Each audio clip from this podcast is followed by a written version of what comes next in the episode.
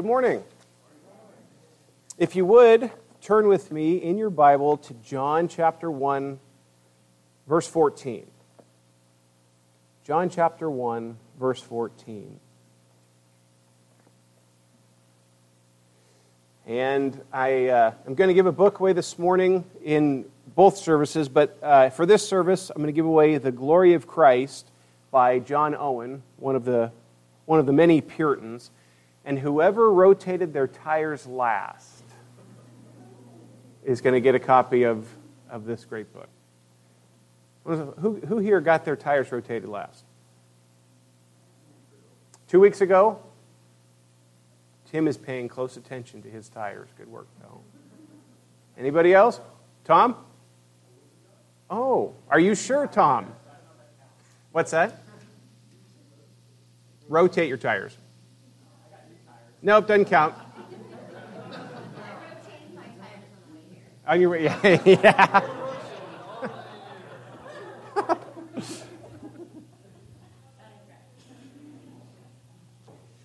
it, re- it really does a pastor's heart good to see you lie to try to get good theology.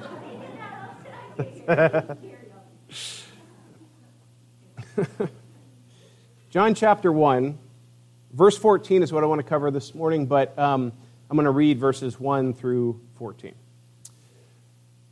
In the beginning was the Word, and the Word was with God, and the Word was God. He was in the beginning with God. All things were made through him, and without him was not anything made that was made. In him was life, and the life was the light of men. The light shines in the darkness, and the darkness has not overcome it. There was a man sent from God whose name was John. He came as a witness to bear witness about the light, that all might believe through him. He was not the light, but came to bear witness about the light.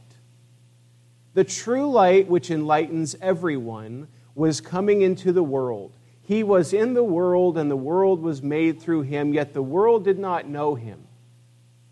He came to his own, and his own people did not receive him.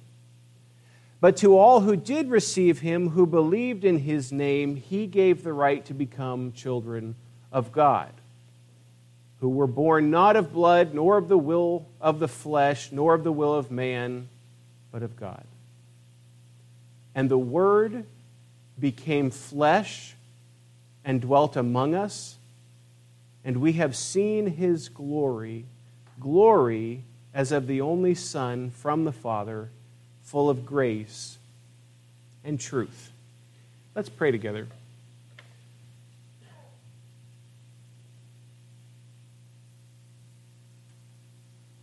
Lord, I ask for your help for us this morning. God, as we open up your word and have hearts, I pray hearts that are ready and sensitive to the truth that Christ would be glorified in this time of the declaration of the Word, especially this truth of the incarnation, this truth of the gospel. And Father, I know that the enemy hates this message. He does not want this message preached this morning. He wants me to be quiet I can play religion all I want, but as soon as we start talking about these kinds of things, he's angry.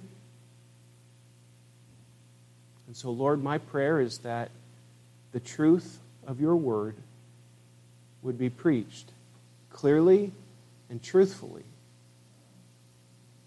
And so, Father, please keep me out of the way. And by your precious Spirit, you would sow the truth of the word and that, God, the impact that you so desire to have from this message would by all means move forward. And that Jesus would be honored. So, Father, may we now uh, look carefully at this truth. In Jesus' name, amen.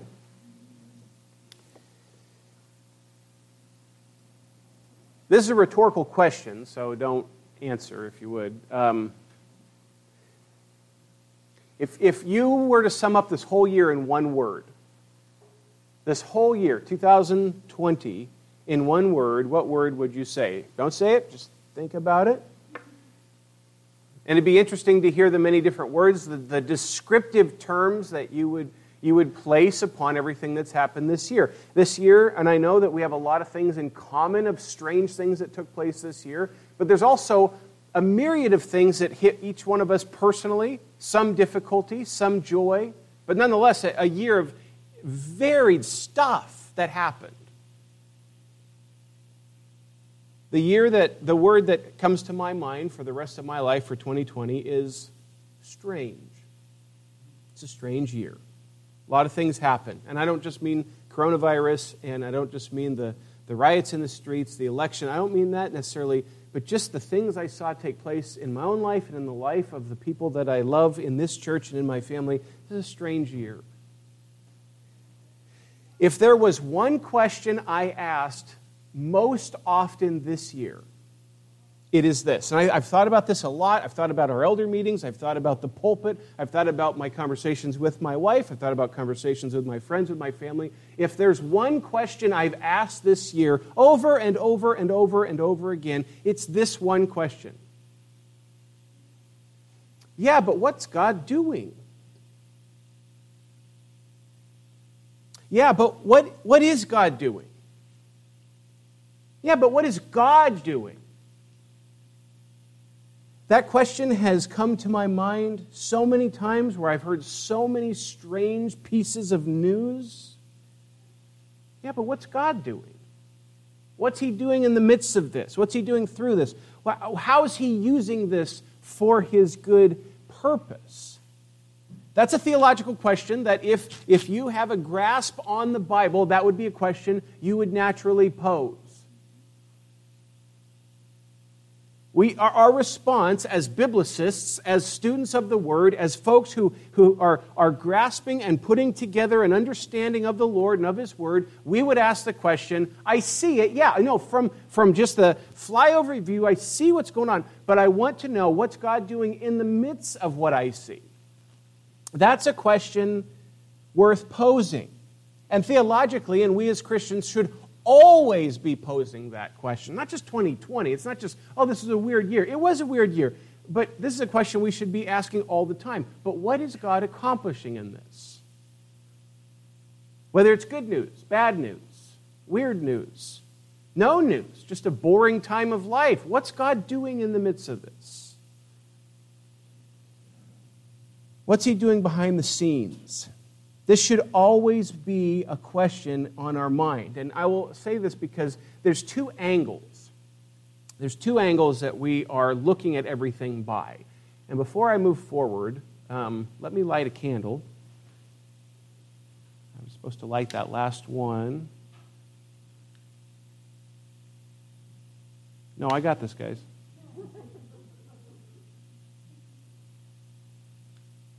I wouldn't put it past any of you to put a trick candle up there that I couldn't light. But now, the reason I don't have a specific lighting of the candle is because this entire message is around that. So, but this question of what is God doing, and looking at it at two different angles. And that's why I started my question with, yes, I see that, but what is God doing? How many times has somebody texted you or emailed you or called you with some strange piece of news this year? Did you see? Have you heard? Did, did, you, did you know? Look at these stats over and over and over and over again. And there's two views, two angles. Yes, I see it from that angle, but I also want to look at it from his angle. And so this morning, guys, it got me to thinking this week on this concept of the incarnation of Jesus Christ, specifically of the birth of the Lord Jesus. So I want to look at it from man's perspective for just a little bit, and then look at it theologically from God's perspective. From man's perspective. So what do we have here? We have a dirt poor couple. They aren't even married yet. She's pregnant. They're not married yet. Out of wedlock. They go, they knock on the door. There's no room for you here manger scene, that means something a little different in our culture now. It brings to mind the coming of Jesus, or it should, his first advent, so on and so forth. That's a positive thing. But let's not forget, in that positive thing, in what God was accomplishing, that historically, this was kind of a sad deal. Here's a quote from J.I. Packer The Gospels of Matthew and Luke tell us in some detail how the Son of God came to this world.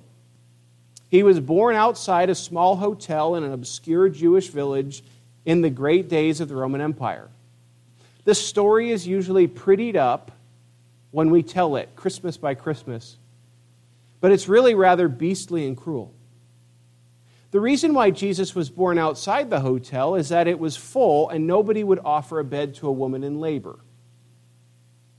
So that she had to have her baby in the stables and cradle him in a cattle trough. The story is told dispassionately and without comment, but no thoughtful reader can read shuddering at the picture of callousness and degradation that it draws. Now, you just think about that. I know when we read, he swallowed him in these clothes and they put him in the manger. And it, we have this picture. We've heard that read, if you were, grew up in the church anyway, you've heard that read Christmas after Christmas. And it has a warm, fuzzy feeling with the light of the Christmas tree and hot apple cider or coffee or whatever. And, and all of that brings back those memories. And that's beautiful. I don't want to tarnish that.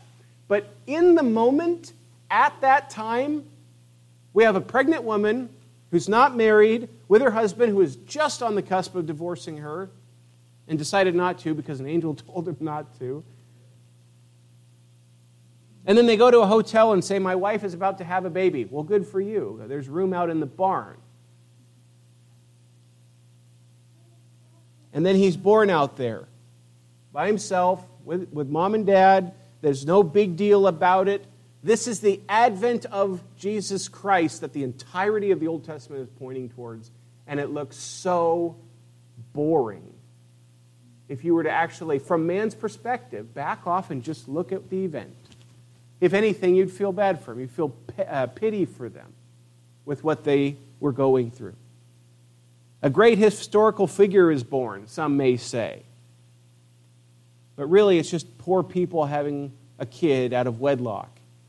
And the image of the major scene is actually quite sad. From a purely earthly vantage point, it simply looks like a poor, sad situation, and there's not too bright of a future for that young man. Now, when you look at it from that angle, I don't know how, from the worldly standpoint, you wouldn't look at that and just be shocked at, like, wow, what's the big deal? Is there a big deal? Who is this? What's going on here? Now, Here's what I want you to do, guys. That is man's perspective. That's all you got. That's all you can see. And you look at it and you think, this is, this is simply a sad, weird situation. Here's the interesting part for us as Christians our eyes don't tell us the story so much of the time, our ears don't tell us the story. Our newscasters certainly don't ever tell us the story as we look at what's taking place around us from man's perspective, with these eyes, with simply this world, our response is, This is so sad and everything's coming apart at the seams. But this morning, I want to look at God's perspective with you for a little while. And this question of, okay, from the world's perspective, as they look at that baby in the manger, they are completely taken aback at this sad scene. Let's look at God's perspective. If you would, turn with me. I'm going to look at two different passages John chapter 1, which I've already read, but I'm going to read it again, and Colossians chapter 1. And I'm going to ask three questions. Who is the word of John 1:14? What is he doing and why is he doing it? Who is the word? What is the word doing and why is the word doing that? John chapter 1 verse 1.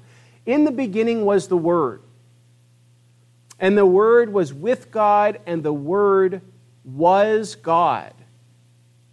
He was in the beginning with God. I'm going to read just a little further. All things were made through him, and without him was not anything made that was made. In Colossians chapter 1, just so you guys know, this is not necessarily an exposition from John 1.14. My desire this morning is for John 1.14 to be the, the uh, launching pad with many other scriptures attached to it. So, Colossians chapter 1, verse 15. And we're asking this question who's the Word? Because the word's in the manger. You know that. Colossians 1:15 says, "He is the image of the invisible God, the firstborn of all creation.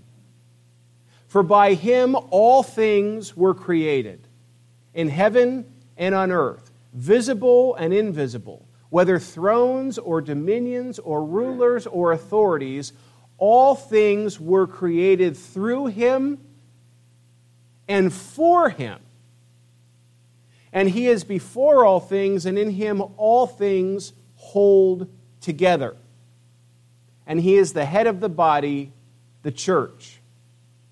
He is the beginning, the firstborn from the dead, that in everything, please catch that word, so important, in everything he might be preeminent. For in him all the fullness of God was pleased to dwell through him to reconcile to himself all things, whether on earth or in heaven, making peace by the blood of his cross. Now, this thought of who is the Word, as we see in John 1, that prologue there, verses 1 through 14, and even a little bit further, it speaks specifically to who the Word is the Word of God, the very expression of God. As we said years ago at a VBS, if you want to see God, look to Christ and you will see God. Jesus is the very expression of the living God. We're asking this question who is the Word? The Word became flesh. We'll look at that in just a minute. But who is this? This is the one true God, the very expression of God, fully God. This is the eternal God who created all things and holds all things together. This is the one who said, Let there be light. As we're told uh, in John chapter 1 and in Colossians, Jesus Christ was the agent of creation. Now, I remember as a little kid reading Genesis, and I didn't think of Jesus. Jesus was the New Testament guy, God was the Old Testament guy, right? Just thinking of a little kid mindset. Jesus doesn't show up until Matthew. But if you go back to the book of Genesis, you don't have to, but in Genesis, when he says, Let us make man in our image, plural, take that with the first part of John, take that with the first chapter of Colossians, piece it all together. Not only that, but take all the I am statements of Jesus throughout his earthly ministry, and voila, you have the deity of Jesus Christ. Now, I want to hit this nail really hard because this is one of the finest, most abused pieces of historic Christianity that has been attacked throughout history with heresy. And that is the eternality of Jesus Christ and the deity of Jesus Christ. Jesus Christ was not the first one made, and then God liked him so much he made him his son and then had him make the rest. That's a false, heretical statement taught throughout church history by many different false teachers.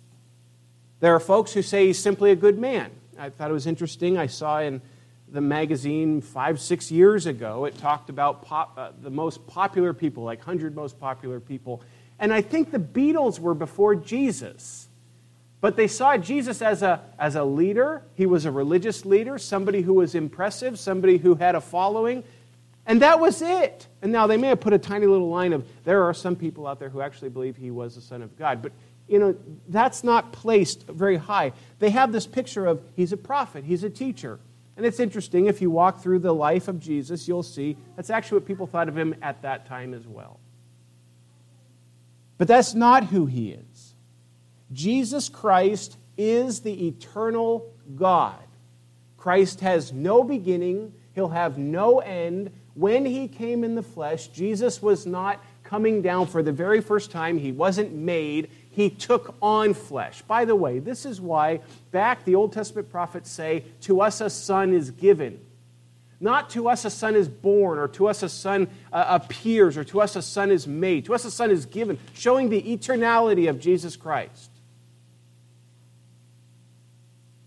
We, we, we defang the incredible doctrinal truth of the incarnation if we make Jesus a mere creation. If he's a mere man that was extra special, we lose it. But I go even further than that. If he's a mere creation, one of God's things that he made, we gut the rest of the scripture and we completely gut the entire story of his advent, first and second. And so I, I hit that nail hard, beloved, because it is a rank heresy that is throughout the history of the church, and it is so easy for folks to think that there's Almighty God, then He made Jesus, Jesus was His Son, and then Jesus came to earth. And is Jesus special? He's extra special, but He's not God. There are very kind people who will come to your house and try to teach you that. They'll go door to door and teach that heresy. No, who is the Word? He's God. And I love John chapter 1 because there's no mistake here. There's no mix up in the words. The Word was God. The Word is God, the very expression of the sovereign King. All right. Now look, turn with me back, if you would, to John 1.14. And I'm going to look at a host of scriptures here um, with you. So before I go back to 114, turn with me to Romans chapter 8, verse 3. And if you're super fast this morning, Romans 8, Galatians 4, and Philippians 2. But we'll start with Romans chapter 8.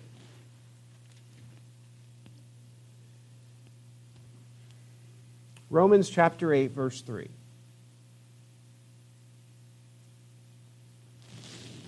For God has done what the law, weakened by the flesh, could not do. How? By sending his own Son in the likeness of sinful flesh, and for sin, he condemned sin in the flesh. In Galatians chapter 4, verse 4. Galatians chapter 4, verse 4. One of my favorite phrases in the whole Bible is this phrase, fullness of time. But when the fullness of time had come, God sent forth his Son, born of a woman, born under the law, to redeem those who were under the law, so that we might receive adoption as sons. In Philippians chapter 2, verse 5. Probably one of, if not the most classic texts on this doctrine of the incarnation. Philippians chapter 2, verse 5. Have this mind among yourselves, which is yours in Christ Jesus, who, though he was in the form of God, did not count equality with God a thing to be grasped. The concept there is to cling to it but made himself nothing, taking the form of a servant, being born in the likeness of men, and being found in human form. He humbled himself by becoming obedient to the point of death, even death on a cross. Therefore, God has highly exalted him and bestowed on him the name that is above every name, so that at the name of Jesus every knee should bow in heaven and on earth and under the earth and every tongue confess that Jesus Christ is Lord to the glory of God the Father. Now turn with me back to John chapter 1, verse 14.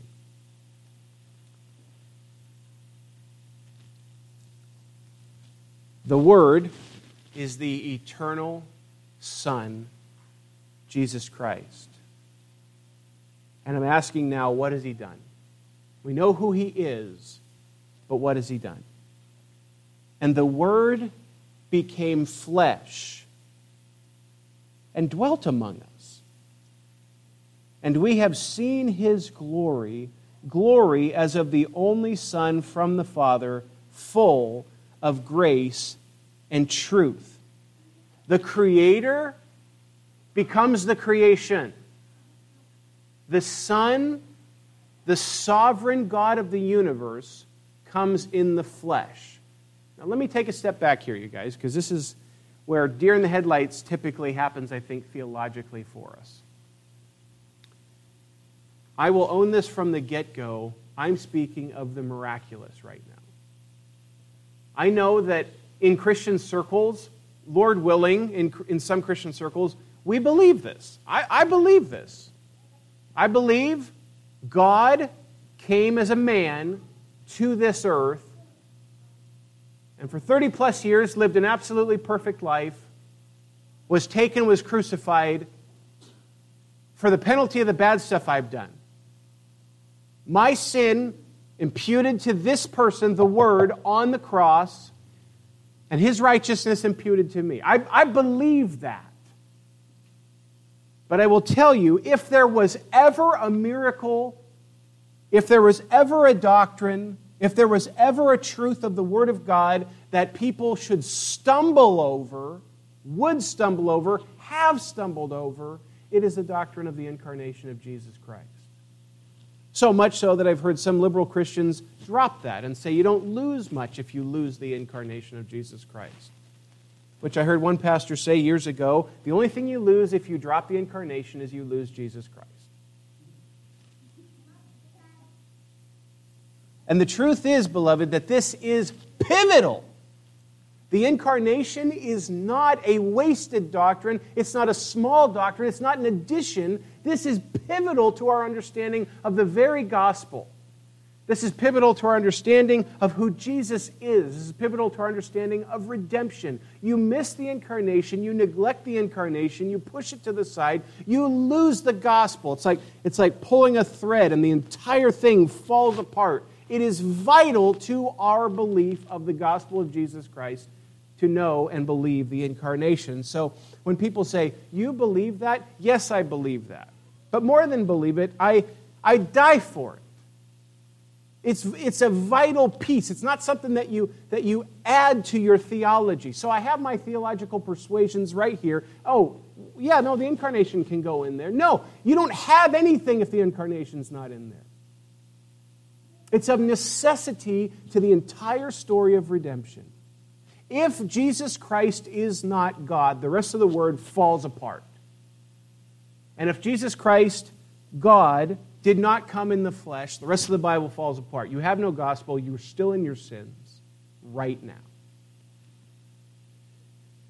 And so this, this is the sad part, and this is the hard part for me as a preacher and just as a believer, is that it's so attached to one time of year, and the incarnation almost becomes the Christmas doctrine, and the rest of the year you don't hear about the incarnation. But beloved, without it, you don't have anything.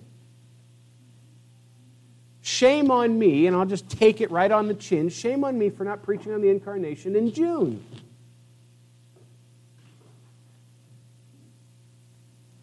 Because this is not simply something that we talk about one time of year. This is vital to our understanding of the gospel. It's truly one of the greatest miracles in the Bible. It's interesting to me that you have folks who struggle with the concept of creation or don't struggle with it and they say, I believe that. Well, do you believe in the incarnation? Well, I struggle with that one a little bit. The fact of deity coming in the place of humanity. Now, if you would look at verse 14, I want to draw your attention to something here that could easily go past. Notice it says, And the Word became flesh and dwelt among us.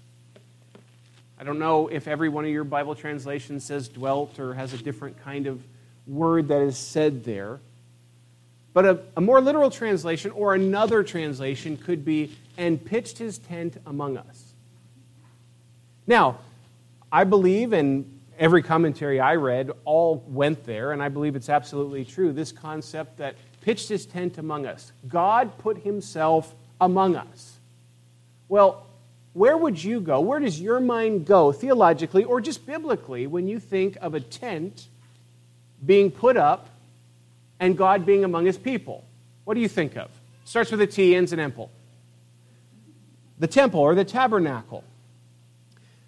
You think about this place where Moses is commanded back in Exodus, I want you to build a tent. And God is very specific. The specifications of it are very clear a holy tent designed by God with great detail and specifications. This was where the people of God would go. Would go for what? Well, here's a list, a few things.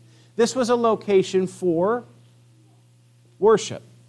It was a location where they could make atonement.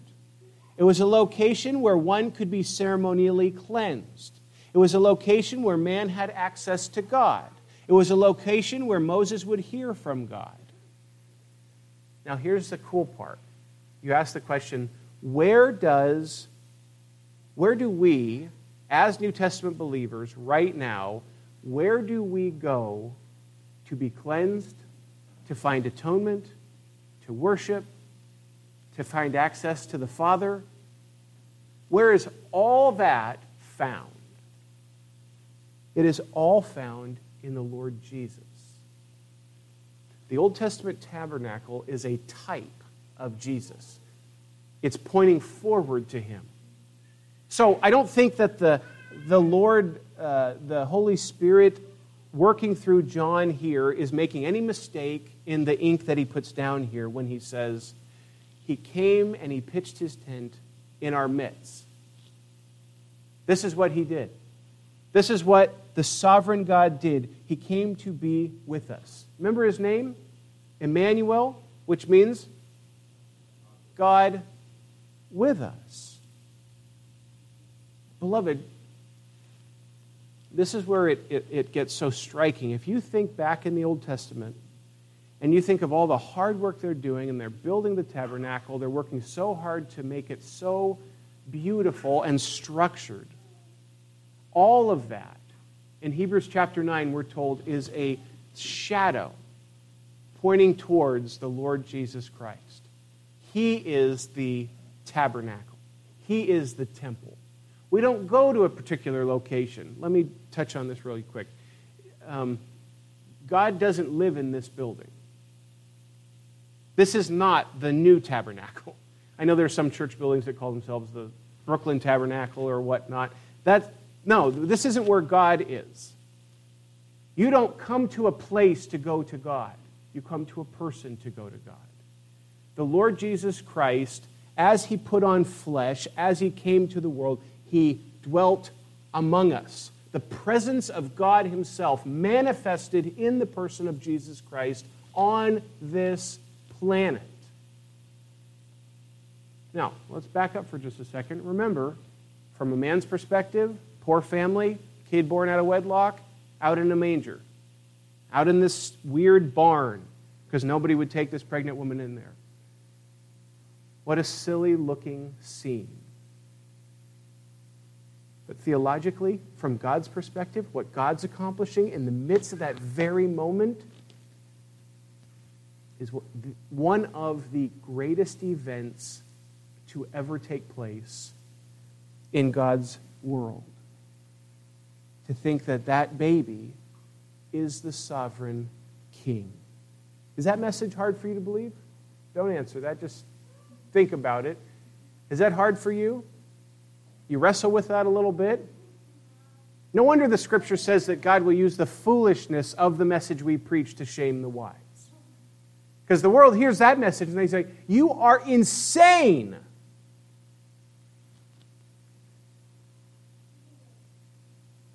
And yet I am convinced this is the truth. This is, this is truly what took place. Let me read this quote for you guys really quick from F.F. F. Bruce. I thought this was helpful. He says, The glory which shone in the tabernacle and temple, veiled in the mysterious cloud, was but the foreglow of that excelling glory which shone in the incarnate Word that glory that was seen in the temple in the Old Testament as the Jewish people came to that temple was simply the afterglow. It was just a, a mere um, piece to the greatness and the glory that would be seen in Christ as he came to this earth and laid his life down. Which is why, if you look down at John 1.14, and the Word became flesh. Who's the Word? He's the sovereign king of the universe. What has the Word done? He became flesh and dwelt among us. And we have seen his glory. Glory as of the only Son from the Father, full of grace and truth. And this is what I want to ask now is why did he do this? why did the Son do this? We know who he is, we know what he's done, and why has he done this? And I just want to give you five reasons to think on. He came to live an absolute perfect life in obedience to the law of God. He came to be tempted in every way as we have, yet without sin. He came to do the will of the Father, the one who sent him. He came to point and direct attention to the truth. And he came eventually to lay his life down as the great payment for sin, the perfect sacrifice. This is why it's tricky, guys, theologically, as we, as we seek to separate the, the incarnation from the death, burial, and resurrection. Now, my heart cannot help but be thinking about my mind, those guys that just drove by with sirens going on. So let me pray for them really quick. Father, I ask for these folks that have driven by and ask that you would uh, grant them wisdom and, Father, the knowledge they need as they rush to somebody's rescue this morning. We're not there. We don't know the trial and the difficulty and the fear that's in the heart of someone in our community. And so I pray you give them the wisdom to be able to go and rush to the rescue and help them. In Jesus' name, amen. You can't separate the incarnation from the death, burial, and resurrection of the Lord Jesus Christ. It's all pieced together, it's all systematic, it's all glued together. You must see it as a whole. And so, beloved, when we ask the question, why is the Son doing this? Why is the Word taking on flesh and coming? Because there is a great, grand, glorious, redemptive purpose in the mind of the Father and of the Son and of the Holy Spirit to rescue a people. To rescue a people. As the sovereign king took on flesh, and he says, We beheld his glory. Now, if I were to preach this message this morning to a group of people who did not know the Lord Jesus Christ, rejected Christ, and sat in this room and just grit their teeth through this whole sermon, they would not behold his glory. They wouldn't see his glory. They would not see the glory of this message.